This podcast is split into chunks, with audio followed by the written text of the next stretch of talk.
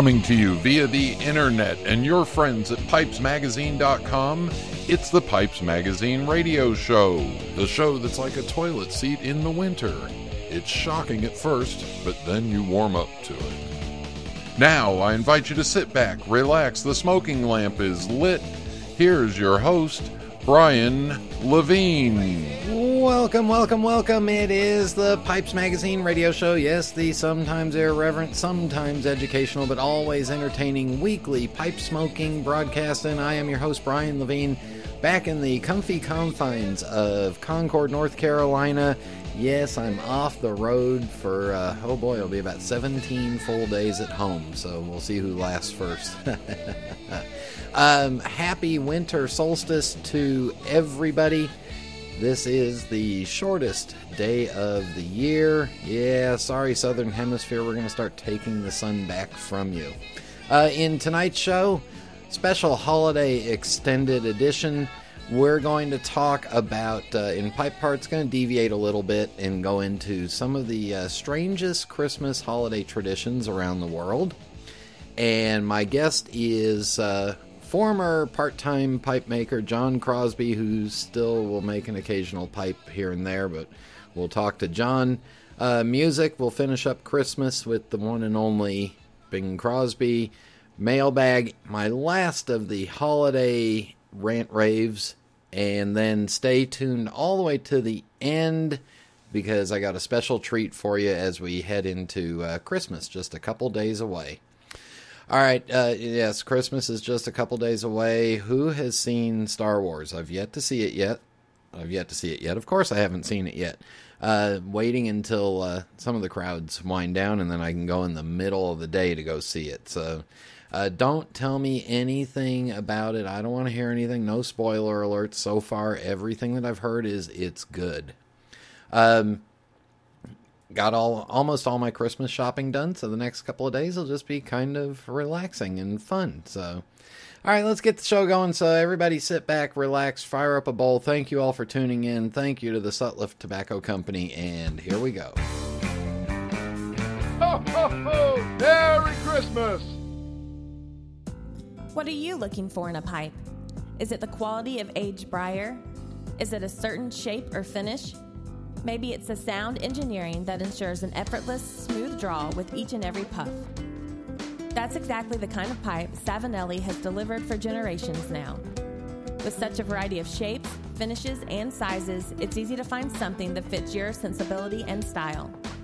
Just this year, we've expanded our lineup to include the Bianca, the Lancelotto, the 2015 collection, and the final installment in the Leonardo da Vinci line, the Vitruvio. For a bolder style, try our more colorful 2015 editions as well. The exotic cashmere, the sultry Liquirizia, and the striking arcobaleno red. So whatever you're looking for in a pipe, know there's a Savinelli waiting for you. Contact your local or online retailer to find your Savinelli today. If you're looking for quality, if you're looking for variety, and if you're looking for someone with reputation for nothing but the best, you're looking for cupofjoes.com. Cupofjoes.com has hundreds of pipes to choose from and thousands of different pipe tobaccos. Cupofjoes.com is also your one-stop shop for Peterson pipes, their exclusive line of Peterson Kelly pipes. Check out their remodeled website at cupofjoes.com and be sure to like them on Facebook. Cupofjoes.com. Quality products at extraordinary prices.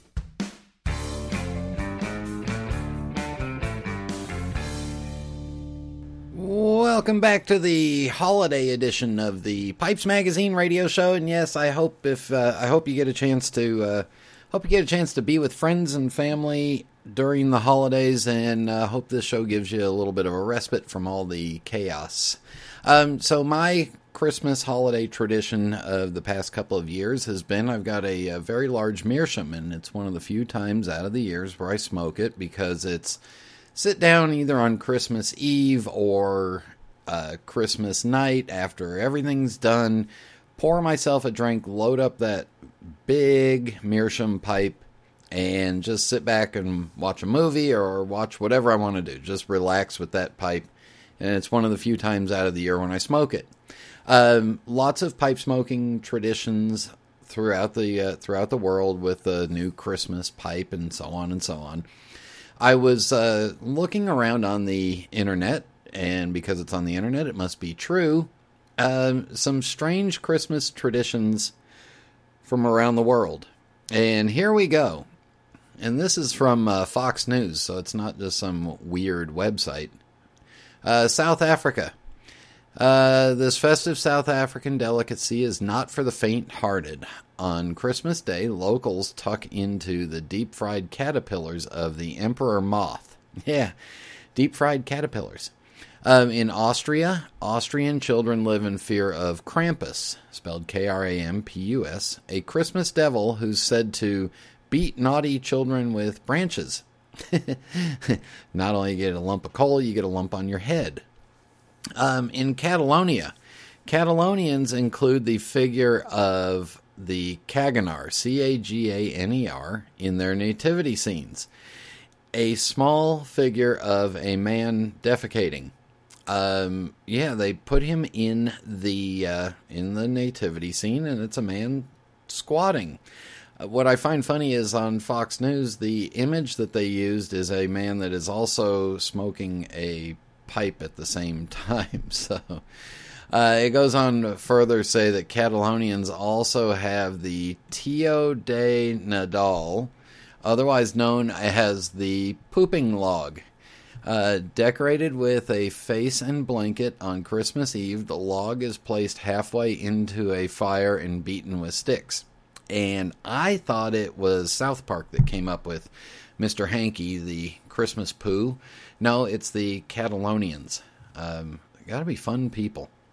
In Norway, there's no cleaning on Christmas Eve in Norway. All brooms are safely hidden away in case they're stolen by witches and evil spirits. Uh, apparently, that's happened in our house a lot of the times during the year because you can't find the brooms. Uh, in Japan, in Japan, because of an incredibly powerful advertising campaign in 1974, many Japanese families eat Kentucky Fried Chicken on Christmas Eve.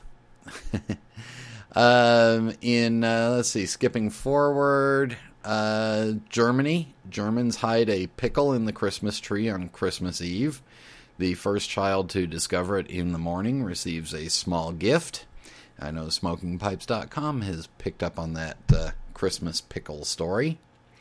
Um, in uh, Portugal, Consoda, C O N S O D A, is a traditional Christmas morning feast. This is a time for remembering the dead, and families lay places for the souls of their late loved ones. There's a nice touch. Not strange at all. Uh, Germany.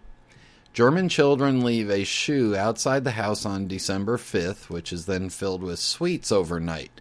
Naughty children awake to find a tree branch in the shoe instead and if they uh, if they go back to Krampus, then they have to beat themselves with the stick. No, just kidding.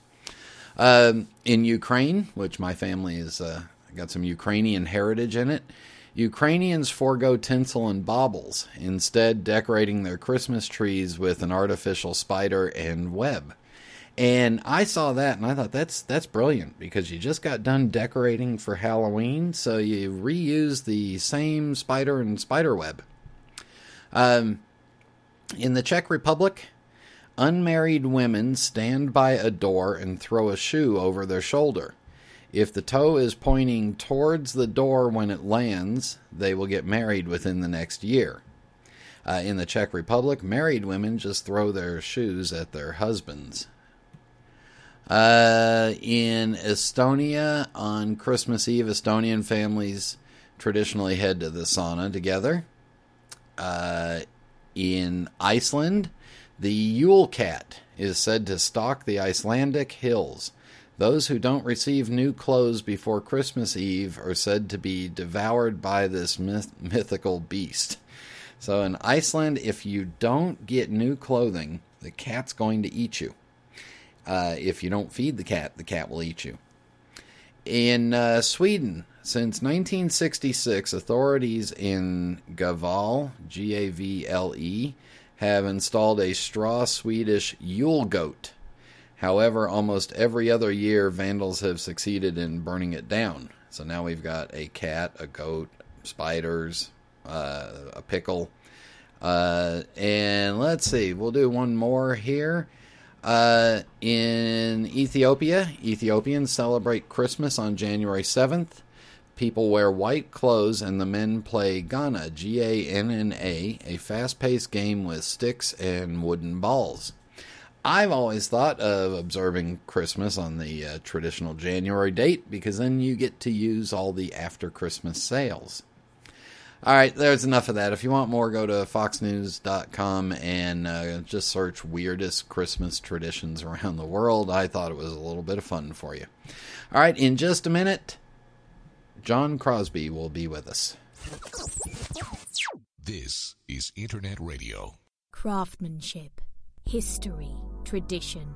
These are the hallmarks of all quality products, from the finest wines bottled in France to the most highly engineered automobiles manufactured in Germany. Denmark has been the one country in the world where craftsmanship, history, and tradition have for centuries created the finest pipe tobaccos in the world. Since 1887, the Halberg family have led the pipe tobacco industry through their ownership of Mac Baren Tobacco Company, and they continue to create the most sought after blends in the world today, just as they did over 100 years ago. In keeping with their long history of providing the world with the best tobacco on earth, Mac Baren is proud to announce their newest creation, Modern Virginia, as a loose cut version and a flake version. Bright and dark, rich Virginia tobaccos have been combined with just a hint of burley for strength in this soft and smooth smoke with delicious fruit undertones. As the world leader in flake tobacco production, Mac Baren is sure that this blend will appeal to the true connoisseurs of traditional Virginia flake tobacco, as well as those who like their tobaccos on the sweeter side. Enjoy the culmination of centuries of experience by picking up a tin of modern Virginia from Mac Baren Tobacco Company.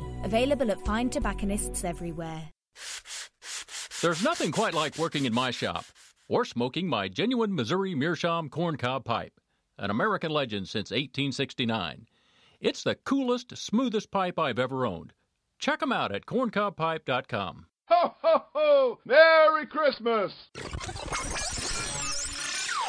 Welcome back to the Pipes Magazine radio show, and joining us on the telephone is, uh, well, I guess when we first met, you were a part time pipe maker from the uh, great state of Indiana. Welcome, John Crosby, to the Pipes Magazine radio show. Hi, Brian. It's nice to be with you. All right, so let's see. Did did you actually grow up in Indiana? I did not. I grew up in northern Illinois, um, in a little town called Zion, Illinois, which is about as far northeast in Illinois as a person can get before you hit Wisconsin or go into the lake. E- either one's either wet or full of cheese. Um, Yeah, Yep, that's exactly right. so when did you uh, when did you start smoking a pipe? It must have been around 2001, 2002. I had, this is actually somewhat of an interesting, story, maybe, only because it involves somebody who's currently a pipe maker, who at the time was not even, wasn't even thought of being a pipe maker. Um, so I was at Purdue. I had, I was actually in grad school. I was just exiting grad school. And I had gotten a job at the in the student services office at Purdue, and Adam Davidson was an industrial design student at Purdue at the time, just about to graduate. And he came into my office, and I had a bundle of cigars that was in my office that I had delivered that I had ordered in the mail. And he says, "You smoke cigars?" And I was like, "Yeah." And he says, "You should smoke a pipe." And I'm like, I've thought about smoking a pipe. He goes, ah, you're working at a university, you teach drawing. You ought to smoke a pipe. I'm like, maybe I will. So anyhow, that was about the only extent of it until, I don't know, a few months later, I decided, what the heck? Maybe I'll go get a pipe. Maybe I'll go get a pipe like that kid told me to.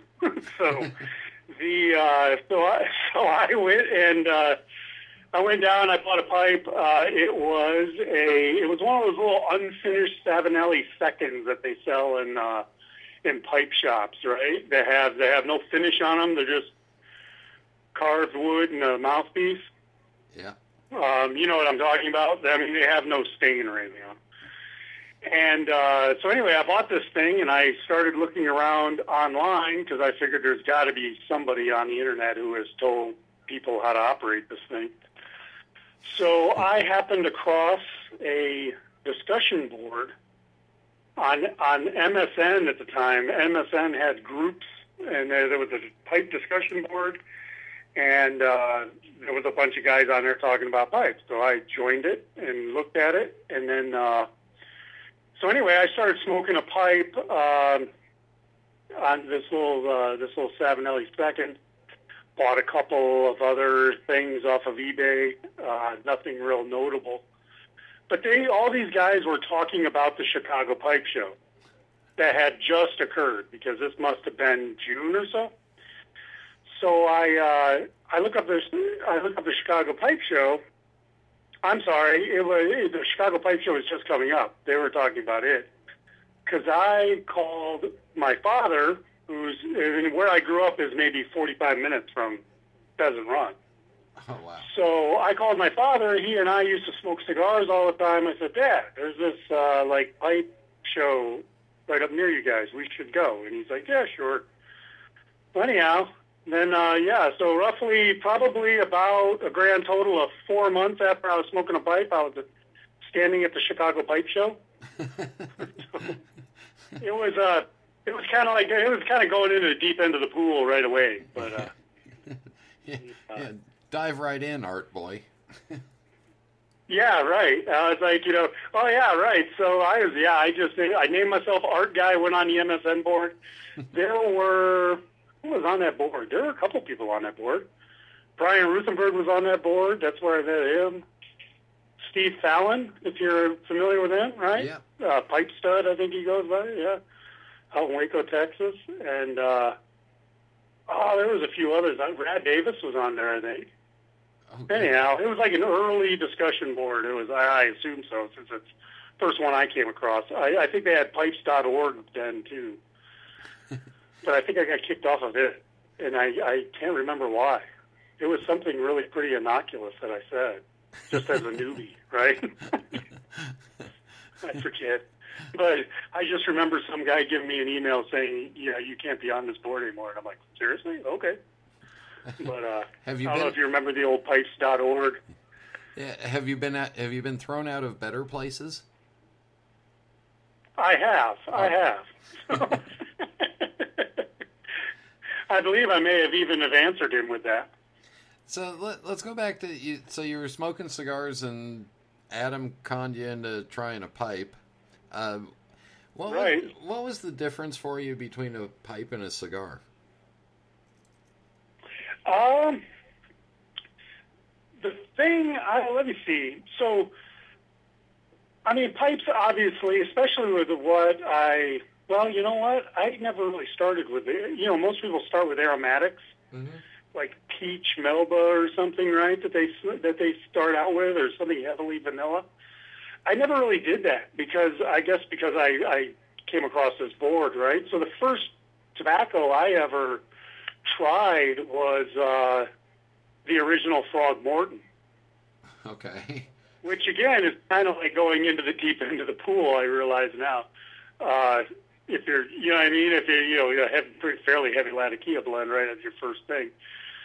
But it wasn't so bad because, I mean, I smoked a pipe or I smoked cigars, right? And that, that's not, I mean, it doesn't taste like a cigar, but it's not entirely different. But the thing that I like that's a difference, to get back to your question, the, um, I mean, obviously the difference is there's more of a ritual to pipe making, or pipe making, pipe smoking. So when you're when you're smoking a pipe, there's the packing, there's the you know, there's there's like a, a certain bit of setup, and then there's a uh, there's a certain amount of technique when you're smoking it that you don't quite have to worry about with a cigar, I suppose. Um, and then there's there's like a little bit of tear down and cleaning afterwards and such. I really that really kind of appealed to me, and also just the objects themselves. I mean, just the the idea of the pipe itself. It seemed I don't know. It's it's there's there seemed to be something a little bit more special about it, if for no other reason than there was a device that you used, right? That you have this pipe, and it's, you know, it's this kind of cool little trinket that you use when you uh, when you smoke the tobacco. So instead of a cigar where it's just simply gone and you toss it, you know. All right, so let's. Does back- that make any sense? That makes perfect sense. uh, let's back up. You went to school for art or drawing or uh, something talented. that- Yeah. Yeah. So I uh, I I basically I took a few classes up up in Chicago up near Chicago. Uh, mainly because I had met this uh, this artist out of Chicago, this oil painter in Chicago, and he taught a couple of classes at the uh, local community college. So I took some of those classes, and I basically tried to discovered, you know what, this is what I want to learn how to do. I want to learn how to paint. So uh, I was about 19, 20 years old time. And uh, so that's what I did. And then eventually I figured I needed to, I would probably, probably be a pretty good idea if I had something besides a pat on the back from this painter in Chicago saying, congrats, you're, you're a decent painter. So, uh, so I went down to a small liberal arts college down in Jacksonville, Alabama, uh, called Jacksonville State University. Uh, got a Bachelor of Fine Art there uh, with an emphasis in oil painting and uh, and uh, printmaking. And then from there, I came up to Purdue to pursue a master's degree in fine art, uh, again with a painting and uh, printmaking emphasis. So when you mean painting and printmaking, painting is obviously on canvas or with whatever Right. stuff. But are we talking like printmaking, like the old-fashioned, old style? Yeah, absolutely. Uh, etching with a with a manual press. Yeah, mainly etchings and lithographs. So pretty much everything I've always done has been kind of old school in that. Uh, the uh, there's there's um, there's uh, if you want to say more modern ways of doing something like say lithography, which is a printmaking technique. But the way that I did it is I so with lithography you create an image traditionally on a piece of limestone that you grind down by hand, level it by hand, and then you put it through a chemical process so that when you draw on it with this greasy crayon, you can then ink it and repeat that image um, over and over again. Nowadays, most people use an aluminum plate. When I was in grad school, everybody used aluminum plates because it was much easier. You didn't have to level the stone yourself by hand. There was no uh, there was no real la- physical labor in, in just simply preparing the surface.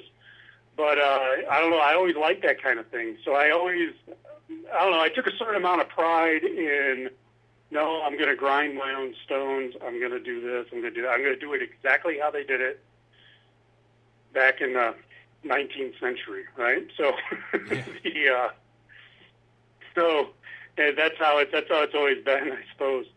Which maybe is the appeal to pipe to pipe smoking over cigars. Maybe I don't know. Yeah, You know, that whole ritual of getting everything I, I'm thinking the only older form of of artwork would either be uh, stone tablet carving or cave drawings. Right. So now, what are you doing for a full time career? Because artists tend not to make a lot of money. Right, right. So how do I eat? so the um, I so as I was exiting graduate school, a, a position came open in the student services office for the College of Liberal Arts. The uh, it, it was advising art and design students. So it was an academic advisor advising art and design students. So I thought, okay, full time job at a uh, Big Ten university uh, requires a master's degree in fine art. Uh, probably not a bad idea, right? so I'll do this. Uh, that was so I said, ah, I'll do this for a little while, right? And then we'll see what happens. That was about 15 years ago, so I'm still still in that office. That was the office where Adam Davidson saw the, uh, the cigars and got me to uh, to buy a pipe.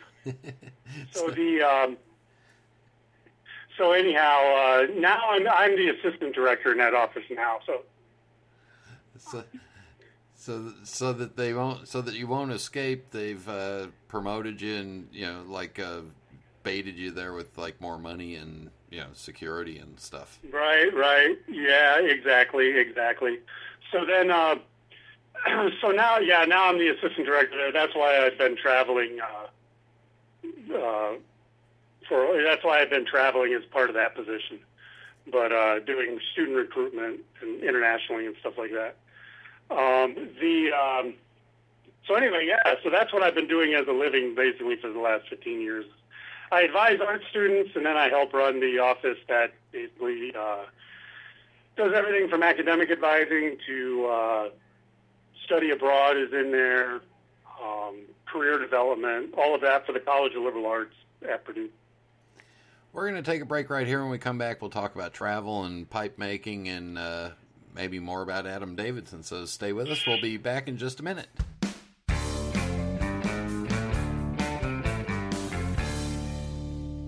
Meet Josh. Everyone at smokingpipes.com holds customers as a high priority, but nobody interacts with them more personally than Josh. He's our professor of pipes, if you will. As a previous professor of history, educating the customer comes easily to him. He loves explaining the history of a particular pipe to a customer or coaching his customer service team. I love to help customers find that perfect piece for their collection. It's my job to make sure there's a smile on the other end of the line, and I'm more than happy to be the one to put it there. And although Josh's job can sometimes be quite demanding, he doesn't mind. He loves his job at smokingpipes.com. Why? Because I don't just sell pipes, I smoke them. Call us at 1 888 366 0345. That's 1 888 366 0345. Or check us out online at smokingpipes.com. We are quality. We are experts. We are smokingpipes.com.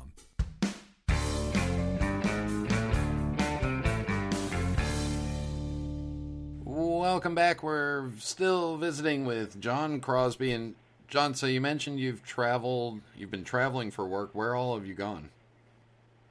Uh, I have uh, a couple years, it must have been two years ago, the first time I traveled, um, at least other than to like a conference or something here in the States, is uh, I went to Beijing, China, and Shanghai for about two weeks. Um, we have uh, we have a pretty pretty large international population of students at Purdue, so uh, they we have a big enough population of Chinese students that they decided that the Purdue would a, send a delegation to Beijing and, and Shanghai to uh, to do an orientation session for incoming Chinese students. So um, to help prepare them to uh, come in it so that when they came to the states, kind of make the landing as soft as possible for them. So I handled the liberal arts part of that. So any of those students coming into liberal arts, I basically uh, did a presentation for them, discussing everything from academic requirements to uh, well, mainly academic requirements, degree requirements, and basically kind of giving them an idea of what to expect if you're coming to the United States to go to school, right, for them and their parents. Uh, we did one of those in Beijing, and then we uh, then we traveled to Shanghai and did another one of those in Shanghai. Uh, it was a we were uh, we were in each city for about six seven days, I suppose.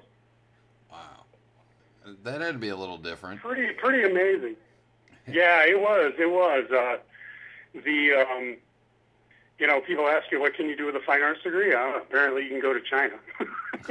but the uh, um, you can. Uh, but anyhow, yeah, no, that was it was a it was a fantastic trip. We got the we got a part of it was a kind of a cultural thing too. So we we visited a few universities that Purdue has uh, partnerships with. Uh, we saw did did a lot of sightseeing and stuff like that as well while we were there. So yeah, the uh, it's pretty amazing. I mean, my first impression of China, I suppose, you know, as a young man in America growing up, was watching, you know, Tiananmen Square unfold, right? So on television when I was, I don't know, I must have been in high school at the time, maybe. Uh, if you'd have told me that I'd be standing in the, the middle of Tiananmen Square at some point uh, when I was 40, I probably would have said, yeah, I doubt that. But as it as it turns out, there I was. uh, any good uh, pipe smoking stories while you were uh, while you were overseas? Um, not so much in China. However, this past year I spent about two of those two of the months out of last year in in Singapore. Uh, I had developed a study abroad program in Singapore that was internship based. So I had uh, contacted some alumni that were living and working in Singapore uh, as executives in different corporations. And so anyway, I contacted them and convinced a few of them to let me bring some Purdue students over and let them do internships for the summer. So that that involved a couple of trips to Singapore. So, uh, so in any case, I land in Singapore. My first trip over there was for was for about a week and a half or so, and uh, meeting with all these guys. And I get a message on my Facebook from a Singaporean who's in uh, who's uh, who, who is Facebook friends with Lee von Erck, and. Uh, she was Facebook friends with Lee. I guess I think she was a, a, a pipe customer of his, and she anyhow she had seen on Facebook through his page or something I suppose had requested uh, to be a friend of mine on Facebook, and then saw that I was in Singapore, so contacted me and um, had told me about a pipe club there. So I was like, wow. Was, Singapore is known for being very strict on things, right? And uh, tobacco is one of them. Only it's it's it's strict in that they don't like you to bring it into the country, and they tax it really heavily. I mean, like a lot of places. So anyhow, I was I was I was a little bit surprised to find that there was a pipe um, was a pipe club because it it doesn't seem to be a, a terribly friendly place for people just walking around openly smoking. um, but apparently, as long as it's a dedicated smoking place, a smoking area, you can do it. And a Starbucks uh, over on Orchard Road in uh, in Singapore is apparently a place where you can sit and about 15 people can sit and smoke a pipe. So I was, in that way, it was a little bit. Uh, it was a little bit more laid back than it is here. It is here in the states. I don't. I cannot think of a. Uh, uh, I cannot think of a Starbucks here in the states that I've ever seen that would let you sit outside on one of their tables, about 15 of you, and smoke pipes. No, I just had one in uh, in Hamburg, Germany, that uh, had a great smoking patio and wonderful umbrellas. And oh, really? Yeah, it was. It was. Yeah, yeah. You got to go out of the state, out of the U.S. to find. Like you got to go out of the U.S. to find a good free place to smoke. Um, yeah, right. Now let's go back to pipe making. I mean, obviously, you with your sure. artist background, you wanted to you started looking at the shapes, and I'm assuming you said, "Hey, I want to try that." Yeah, yeah, that's basically it. So, like I said, I hadn't been smoking a pipe very long, and I went ahead and just went over to the Chicago Pipe Show to take a look at pipes and such. So I arrived at the Chicago Pipe Show. This would have been you know, probably about the 2003 show, I suppose it must have been. And um, the first table I walked up to was Peter Heeschen. Oh boy! And so here I am, huh? oh boy! yeah. So Peter Heeschen's the first table I walk up to. So I uh, I look at I'm looking at this table right, and I've got I've got my little Savinelli second in my hand. Um, and I'm looking at these pipes, and I see this long shanked P shape, right? And I'm I'm looking at it, and I'm like, I'm thinking to myself, that is exactly what a pipe should look like. Like that's that's really a beautiful, that's a beautifully made thing. And uh, so I look at it, right, and um, and like most people who had just been smoking pipe for three months, I pick it up, and I'm like, oh my gosh, that's way more expensive than this pipe I bought. Uh, so, so anyway, I thought that really that's a really a, a fantastic pipe. So I talked with him a little bit, right? And then uh, I talked with a few other guys. I met Brian. I knew him from the online, the MSN group. Uh, so I got to meet him. Uh, a few other guys. So I started talking. Uh, Kurt Bosey was one of the first pipe makers I, mean, I, I encountered too. I don't know if you remember him from. Uh, he's out of Chicago. Yeah. Uh, but he uh, and Michael Parks. Michael Parks was Michael Parks was a guy I had met at that same show as well that I talked at length with. So I talked I talked with all these guys about pipe making, and I talked with Michael Parks because if I remember correctly, he's an art he was an art student as well. So I'm talking to him about art and teaching art and things like this. Well, I decided, you know what? I've uh, never done much sculptural work before, but I think I'd really like to try and make one of these things, right? so, uh, so I, so I decided I was going to do that, and I contacted. I think it was it was Kirk Bosey out of out of uh, Chicago. I contacted him and I said, "Look, can I buy some blocks of wood from you? If you can just put some molded stems in them and drill them, because I didn't have any machinery to do that." And I'd, I'd just like to shape a few of them, right? So he's like, "Yeah, sure, I'll do these, right?" And I forget what he charged me for them, but I bought ten of them, and he uh, he got them done for me and sent them to me, and uh, I I ruined about eight of them, uh, probably, and uh, two of them looked okay, so that was enough to keep me motivated, right? So I contacted Kirk and said, "Hey, can I get ten more of these things?" And uh, he was kind of like, "What happened to the first ten? I'm like, "You don't want to know." But uh, the uh, so the um, so he sent me ten more, and then this time I only ruined maybe four of them, right? So so it was it seemed to be getting better, but no, I started from there, and then I started. Uh, I just started. I just kind of bug. I just kind of got the bug and just started making them, right? So eventually, I uh, I decided, okay, I'm gonna start, you know, making my own and and, and drilling them and such, and. uh early on, Kirk and um, Tyler Beard were probably the two two biggest help I had I had with that. Tyler had just started making pipes maybe a year before me or something maybe. Um, he he turned out to be a great resource. Uh, I was I was poor Tyler. I was calling him like twice a week probably. but um, he uh, and at first I was just I was I, I I taught myself I say taught myself. I practice making pipes the same way, you know, I kind of have students practice drawing, right? You've got a thousand lousy drawings in you. You can either spend your whole life making one drawing a week and spend your whole life drawing nothing but lousy drawings, or you can do a bunch of them every week and pretty soon in a couple months all your lousy drawings are gone the rest of them are good, right? So then I, it's kind of the approach I took. So I just kept making pipes and making pipes, and uh, but I wasn't drilling. I wasn't. I was drilling, but I wasn't hand making stems at this point. I figured out my idea was at the time, I'll get good at drilling pipes, I'll get good at shaping pipes and finishing pipes, and then I'll worry about making mouthpieces. So it got to the point where I was making, I was kind of buying these really clunky, really oversized molded mouthpieces, and I was uh, I was shaping them along with the pipe just to be whatever I wanted it to be.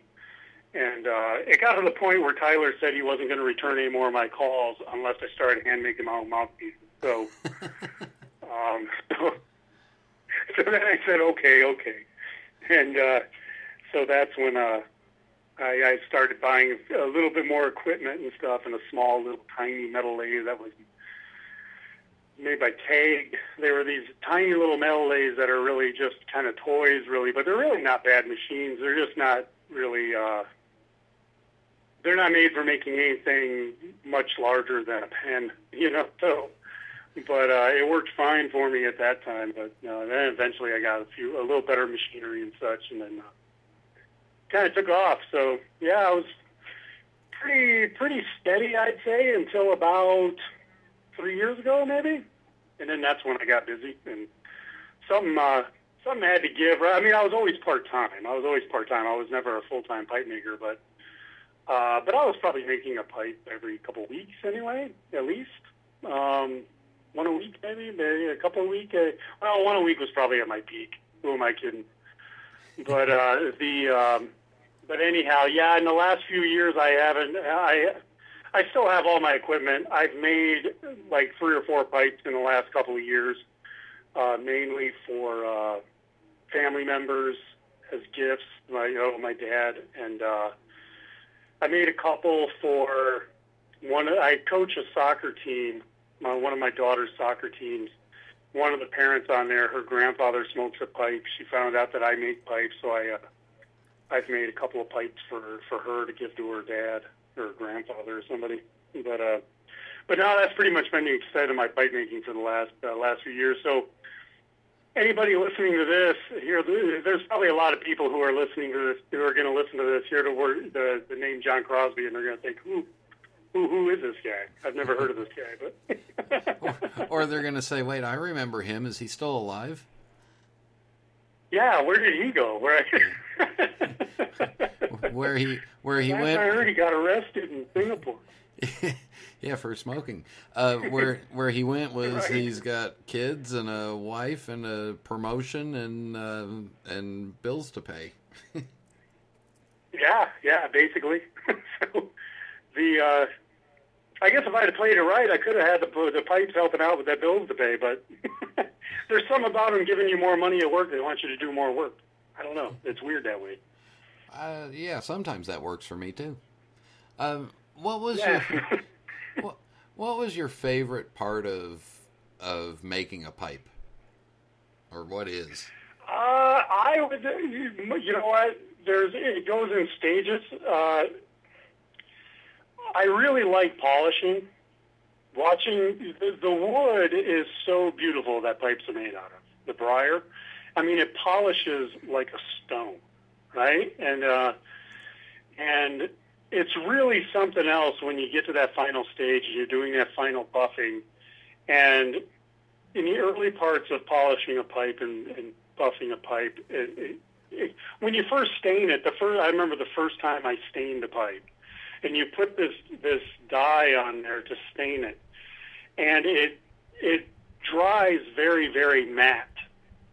And I remember freaking out the first time, like I've done something horribly wrong because this is supposed to be shiny, right? and it's matte and it's terrible looking. But then you hit it on the buffing wheel, and then you put some wax on it, and then suddenly it's this jewel, right? And that's really a, a pretty amazing part. Um, I like that part. I like. Um, there's a there's a point when you're shaping where it just clicks, and it and and, and the shape comes. eh, The shape comes into form, and it's you just know it's right. You know, so and at that point where you know you know you've done something correctly. You know what I mean? That part with the, the actual, the initial carving part, when you're roughing it out and you can see this thing kind of take shape. That's a really, it's a really cool part of pipe making too. Yeah, and I, you know, I may be completely wrong, but uh, you know, in, in my opinion, which I'm the leading expert on my own opinion, uh, you were one of Uh-huh. the, you were one of the first ones where I saw kind of a compact or stubby style of pipe from. Was Yeah, was that you or Yeah, was that somebody time. else? yeah, no, that was me. That was me. I was making these tiny fat pipes, right? And uh, and so um, so I'm making these pipes, and I'm thinking, oh, these are kind of cool. Like, I'll, I'll just make. I, I was approaching it just like an oil painter. I'm going to paint what I like to paint, and if people like it, fine. If they don't, fine. Right? Is basically the kind of the attitude I took. But um, at the time, everybody was making much bigger pipes. When I went to the Chicago Pipe Show and saw the Danes, however, I saw the pipes do not have to be huge. Um, up till then, I'd say most of my uh, influence as far as looking at handmade pipes has been mainly a number of Italian makers and uh, some of the American makers at the time. And basically, I was, you know, you kind of get into a thought of if a pipe isn't six inches long, then it's just, you know what I mean, then it's not really big enough. Um, but uh, so I started making these these compact kind of. I like the idea of making a pipe where you know you take a photograph of it and it looks like this powerful little this powerful thing, right? Like it's kind of muscular, kind of meaty, right? But then in in actuality, it's not that it's not that large. There's like this compact kind of powerful look to it, right? Is kind of what I was it's kind of what I was thinking. I, didn't really go out to make that kind of thing either, though. I uh, I just kind of made pipes and said, yeah, kind of like that. Do a couple drawings, yeah, kind of like that too. And then I, I kind of just let them kind of evolve on their own. Really, I was just carving them, and then what I saw, and make ten of them, and there'd be some things within those ten that I liked, some aspects of them. So I'm like, all right, I'm going to make another pipe that has those aspects in it, right? So I'll have the so the shanks were, you know, but I, I heard all the time, uh, shanks are too fat, mouthpiece is too short, overall the pipe's not big enough, nobody's going to want to buy it. You know, I was like, well, I don't know. So I made a few of them and I brought them to the Chicago Pipe Show, and then suddenly I kind of stumbled onto this market of people who are like, oh, it's so nice to see somebody making smaller pipes. That still kind of had the feel of a larger pipe, I guess, when you held it. Yeah. And who knows? Maybe they were clunky and big, but yeah, maybe they were too fat. But anyway, they were they were kind of cool. or somebody making something completely different than what everybody else was doing at the time. I suppose. I mean, I've never really considered myself a renegade in, in that respect, or anybody who was was terribly. Uh, who was terribly uh, innovative as far as that goes. But the because uh, I the other thing is I never I've never really made anything terribly wild. Uh, it's all I think that all my I like to think anyway. People can tell me if I'm wrong, but I like to think that my pipes have always they they look like they belong in this day and age. However, there's a certain there's a certain callback to classical. There's at least a hint of kind of a classical pipe shape in it, right? But uh, you know, you just kind of take those and you kind of tweak the lines here and there. You you play around with the proportions a little bit. What if I made that? What if it, what if it came out and got real fat right where the mouthpiece meets the end of the shank instead of just being a straight line, right? What if these curved out and then came back in before they went to the button? On the uh, on the stem. What if you know? I mean, what if you did that? What if you can't? What if you made you know? What if you I canted that bowl forward a little bit more and made a little fatter like a cannon or something, right? so you just make one and you see what it looked like. And the nice thing about pipe making is from a from a, a selling standpoint, when you want to try and sell these things to people, is it's almost as if there's an owner for every single pipe out there, regardless of what pipe you've made. There's an owner out there for it. You just have to you just have to wait until the owner finds it, and once he finds it, they'll buy it. You know, so I think as long as I think as long as you kind of that's the way I always approached it anyway. I mean, I didn't want to try and chase what I thought was trendy. I suppose. I think as long as the pipe maker makes something that they like making, it comes out well. Oh, absolutely. I think that certainly is true. I think you. I think that's true with anything. I think if if somebody truly enjoys what they're doing, and they're they, and, and you, I think that comes across in the work, regardless regardless of what they're doing. And then the uh, the last question before we wrap this up. Um, mm-hmm. Besides a student of Purdue, what is a Boilermaker? Uh, Boilermaker. Uh, it was, that came from, I mean, that came from the whole, when Purdue was founded, right, as a land grant university, it was basically geared towards uh, engineering and agriculture. So with engineering came, uh, you know, uh, making machines, right? So as far as uh, it's literally a person who makes boilers for a train is what it is uh, for a steam train for a steam locomotive. So it's one of the reasons why it's the reason why we have a train as one of our uh, as one of our symbols. And that's one of the reasons uh, besides why the guy the guy with the big head. That's huh? why that's why I actually like the university because I knew the answer. Right. So the uh, it's uh it's funny. Yeah, I get that question. I get that question quite often. Like, what exactly is a Boilermaker? And you want to tell them, you want to just give them a recipe for the drink, right? You go, yeah, they named it after that. that might be a little cooler, but nope, that's not what it is. It's uh, it's literally a guy who makes boilers for a steam locomotive. But uh, yeah, it's always kind of stuck. There was a while there we had a griffin as our symbol. Uh, you know, like a half eagle, half lion type thing. I'm not sure. They did a.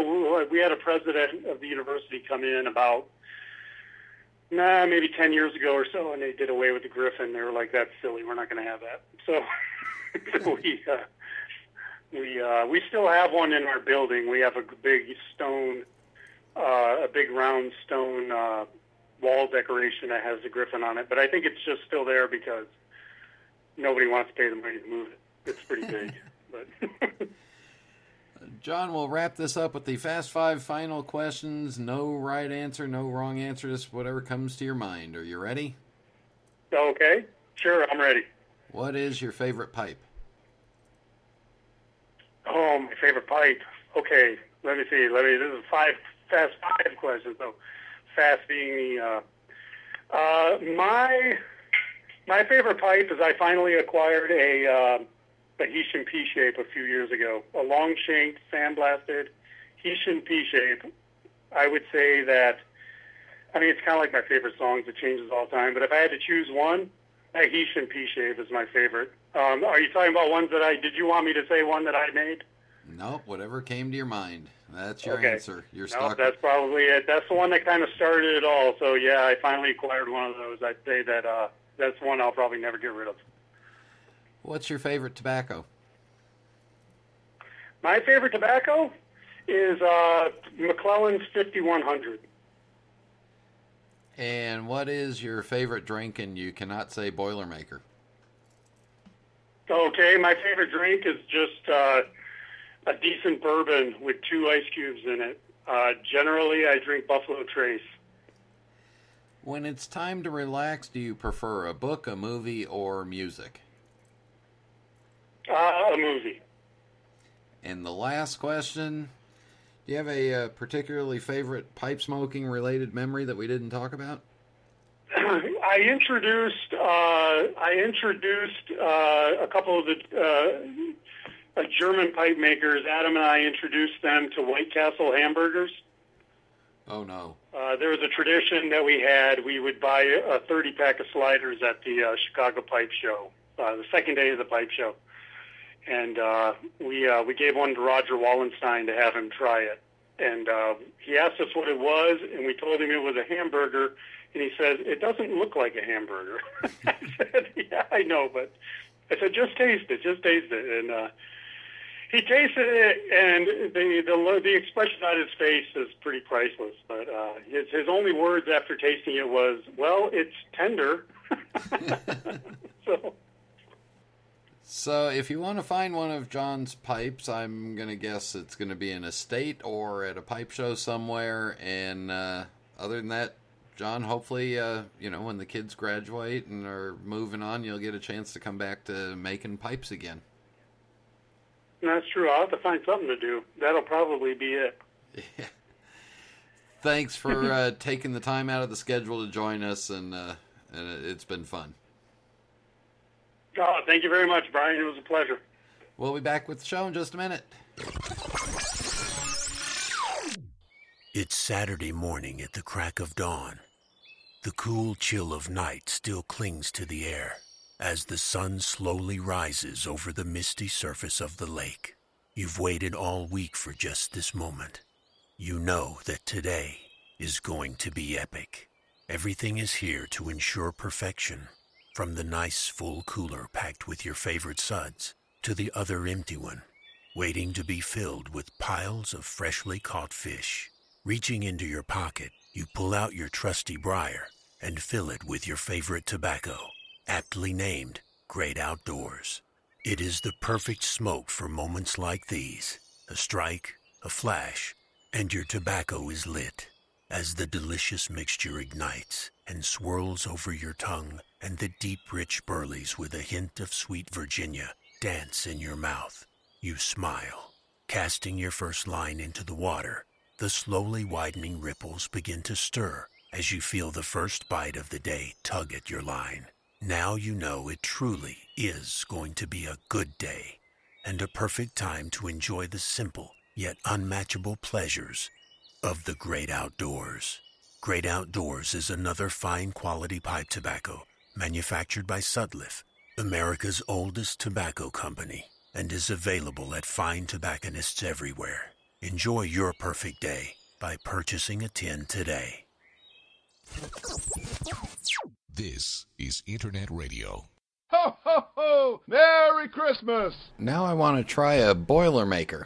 All right, we are back, and uh, no Christmas. No Christmas would be complete without music from the one and only Bing Crosby. Yeah, singer, pipe smoker, even has a pipe shape named after him. So here's our uh, our dose of Bing Crosby for the holidays.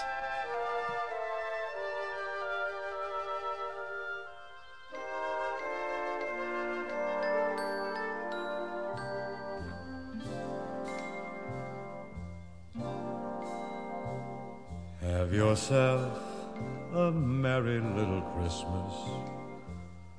Let yourself be light. From now on, our troubles will be out of sight.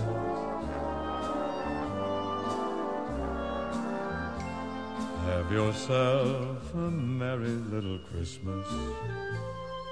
Make the Yuletide gay. From now on, our troubles will be miles away. Here we are, as in olden days, happy golden days of yore. Faithful friends who are dear to us, gather near to us once more. The years, we all will be together if the fates allow. Until then, we'll have to muddle through somehow. So have yourself a merry little Christmas now.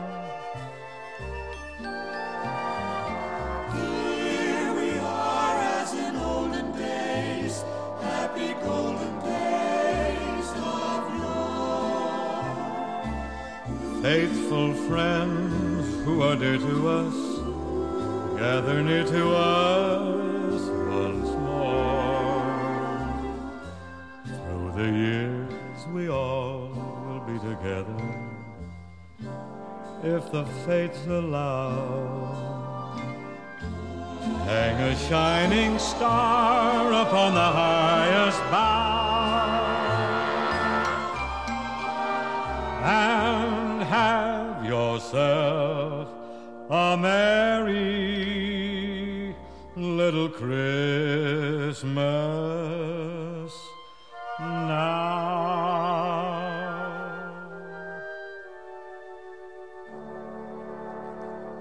I think I just decided on uh, Christmas Eve, late at night, after uh, watching the NORAD Santa Tracker, santatracker.org. I think I'll sit down with my uh, with my big Meerschaum pipe and put some Bing Crosby on, and that'll be how we uh, end Christmas Eve here. You've got some mail. And don't forget a special holiday treat at the end of the show. Yeah, all the way after the rant. Instead of Happy Trails, got a little dose of Burl Ives. So stay with us all the way for that. Uh, thank you all for all the uh, Christmas greetings and holiday greetings and stuff that I've gotten over Facebook and email over the past weeks. It is absolutely wonderful. In the mailbag, uh, John Seiler writes Hi, Brian. I had comments, but unfortunately forgot to log in to post them. Your interview with Kent was good, and he makes some nice pipes. I'll have to run into him to see his pipes at a show. I had more, but you know how it is when you get older, or you'll learn how it is soon enough. I like the Jody Davis group music, but Helix was a bit fast. Good show. Uh, Scrap liked Helix. He'd heard it before, too. Uh, Lonesome Piper writes, Hi Brian, really liked this show. In Pipe Parts, I keep thinking about the irony of someone mention the Disney tobacco shop without knowing that you are such a fan. Um, yeah, I wonder if I wonder if that was uh, somebody that actually knew and was poking at me. Anyway, hope he reaches out to me. Uh, the interview was great. After the show, I went on the web to see Kent's pipes, and I was really impressed with his shapes.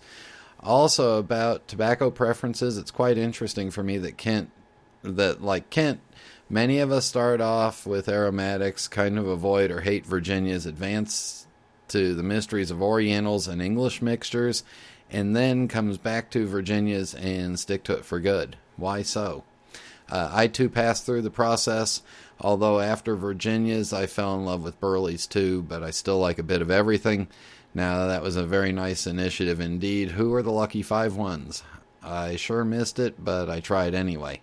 Um, the lucky five ones, we'll just find out when a package shows up sometime in the next couple of weeks. Um, one more thing. You look horrible in that picture, but the pipe is very nice. Haha. Yeah, I hate taking selfies. I really do. I really do. I hate taking selfies. Um, I like audio. It's one of the reasons why I've got a face that's launched a thousand lunches, and the perfect face for radio because uh, I hate taking selfies. Um, anyway, going back to the, uh, you know, why do they? Why does everybody end up in Virginia's? I don't think they do. Um, I think it takes some time to uh, try out of Virginia because it's just not very descriptive of anything.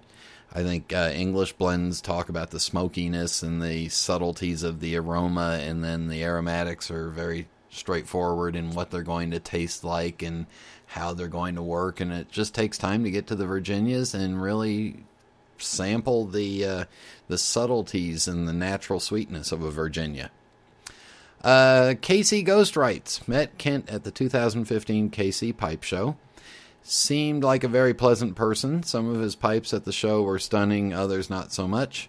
Not surprising for a new carver. Interesting that he mentioned Tyler Beard.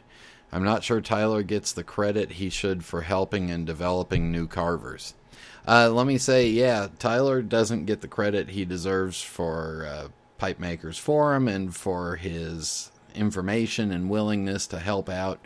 But over the years of doing this show, how many different pipe makers have you heard that have said Tyler Beard or Pipe Makers Forum?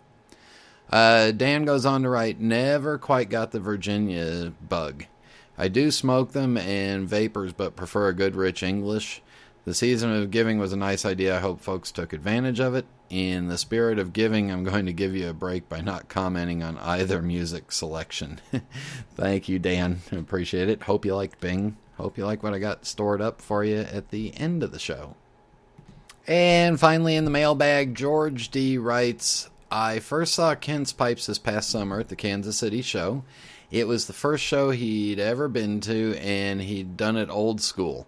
No muss, no fuss, no working the floor. He just rented a table, laid out his pipes, and sat quietly making eye contact with passersby, waiting for people to stop and look.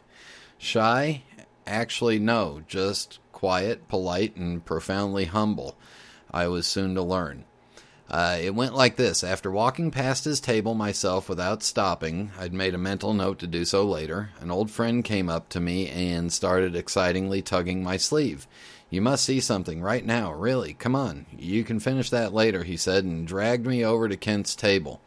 I spent maybe three minutes looking closely at the pipes, and immediately went off to find one of my old friends, Tobacco Meister extraordinaire and fellow carving contest judge Greg Pease, and started tugging his sleeve. You must see something right now, really. Come on. You can finish that later, I said. He apologized for my poor manners to the person he'd been talking to and said something like, Well, that was a dick move. This better be good, George, as we crossed the show floor. When we arrived at Kent's table, I said nothing, just handed him one of the pipes. He stayed quiet maybe five seconds, slowly turning the pipe in his hands, then equally slowly letting out an involuntary, holy shite. Uh, it's not bad if you say it in British. Uh, he bought it on the spot. Then he went off to grab the sleeve of one of his friends. I'm not kidding of the embellishing a bit from unknown carver to old hands asking him shop questions in a weekend, it was remarkable. Um, the way I got introduced to Kent's pipes and to Kent himself was by Greg P saying, You got to go look at this. So there you go. All right, don't forget uh, brand new episodes of the Pipes Magazine radio show every Tuesday at 8 p.m. Eastern Time and then available on iTunes and all those other i things shortly thereafter. Please share the Pipes Magazine radio show with your friends and family or anybody else that you want to torture with this. Let everybody know about the Pipes Magazine radio show. I uh, got a comment? Leave them right there at pipesmagazine.com, right on the forums, or you can email me directly, brian at pipesmagazine.com. In just a few minutes, the last of the holiday rant raves.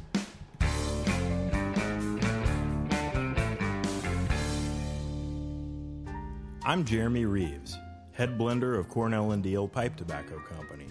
At Cornell and Deal, we think the best things in life are better with age, and we are passionate about creating the best possible pipe tobacco available.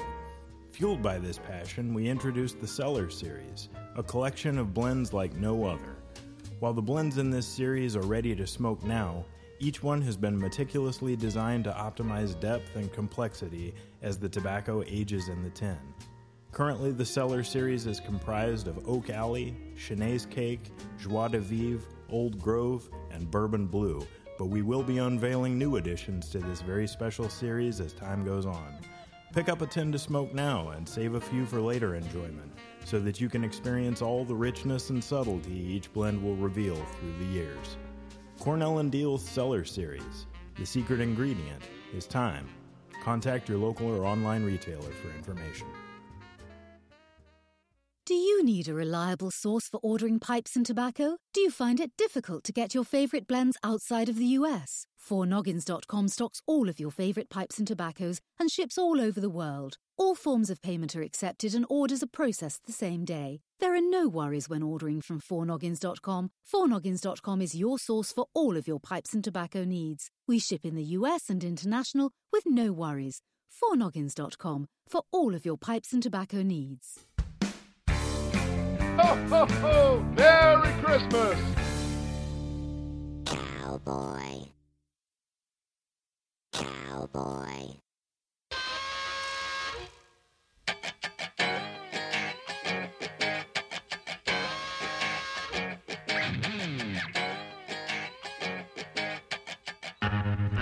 This will be the first Christmas since uh, since he was born that uh, we won't have my son with us on Christmas Day. No, he'll be in Florida working at Walt Disney World. And it made me think, you know, this also because of a confluence of events, we won't have any relatives with us either. Uh, so it'll be just the three of us here at home on Christmas morning, and then uh, later on that day, some friends are coming over for dinner. So that's kind of our Christmas day in a nutshell. And it made me think, you know, that, yeah, we feel for those people that have to work on Christmas Day, for all the policemen, the firefighters, the nurses, and doctors. We appreciate what they do. Uh, you know, and I was talking to my son about it for somebody like him who's working at Walt Disney World in a, at a theme park. Yeah, it might be tough working on Christmas Day, but really think of what he's got a chance to do is to help help other people celebrate and create memories for their families. So if you've got to go to work today on Christmas Day, you know, thank you for what you're doing, but also remember that you're helping everybody else celebrate and create memories for them. Uh, even if you're just taking tickets at a theater on Christmas Day, you got a chance to really make be part of somebody else's Christmas holidays and help their memories along. I told my son I wanted him to, on Christmas Day, I wanted him to try to reach out to three or four families and do something a little extra special for them, something that they would remember more than a week after leaving the parks and think that, man, that happened to me on Christmas Day, and it was because of that nice young guy that did that. Uh, you know, those of you that can't be with your family or with your friends, on Christmas Day, yeah, it's tough, but think of all the times that you have been, and when you're with people, like our friends that are coming over, that'll be our special thing for Christmas Day. So the basics are thank you to those that have to work on Christmas Day. We appreciate it. We appreciate you making or helping make our Christmas Day a little better and a little happier.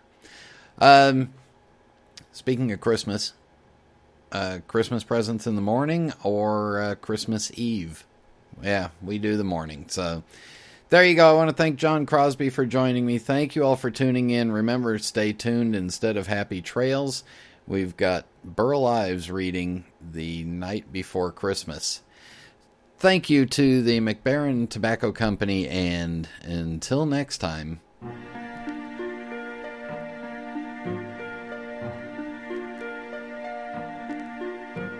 Twas the night before Christmas when all through the house not a creature was stirring, not even a mouse. The stockings were hung by the chimney with care in hopes that St. Nicholas soon would be there. The children were nestled all snug in their beds while visions of sugar plums danced through their heads.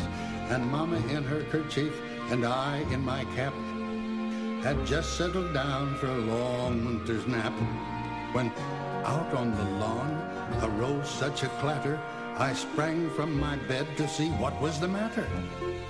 Away to the window I flew like a flash, tore open the shutters and threw up the sash. The moon on the breast of the new fallen snow gave a luster of midday to objects below.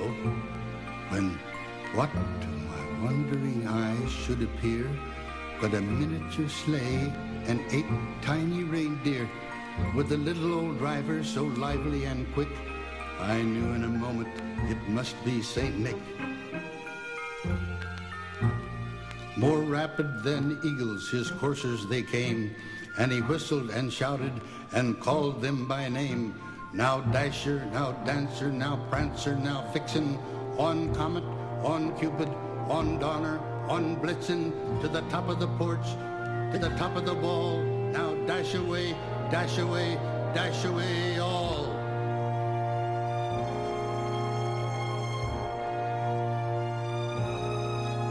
As dry leaves that before the wild hurricane fly, when they meet with an obstacle, mount to the sky, so up to the housetop the coursers they flew, with the sleigh full of toys and St. Nicholas too.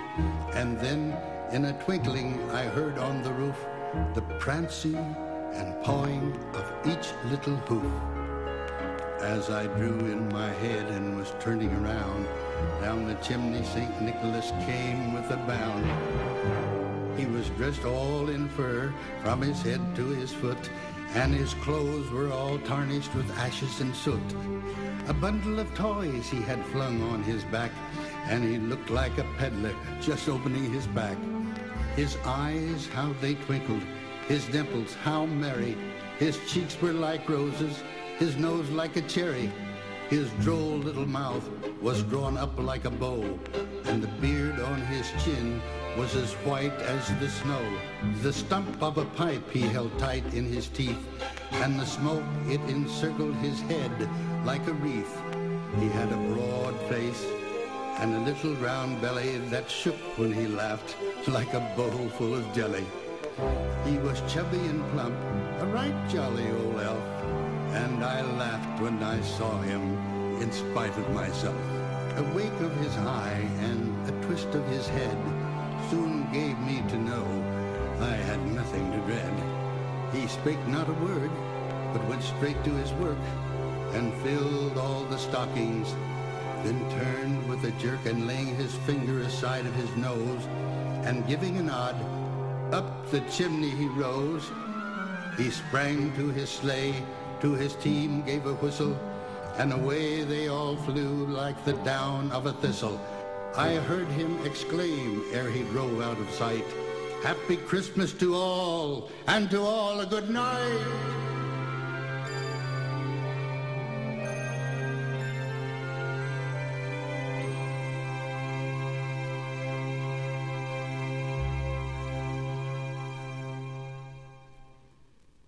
Ho, ho, ho! Merry Christmas!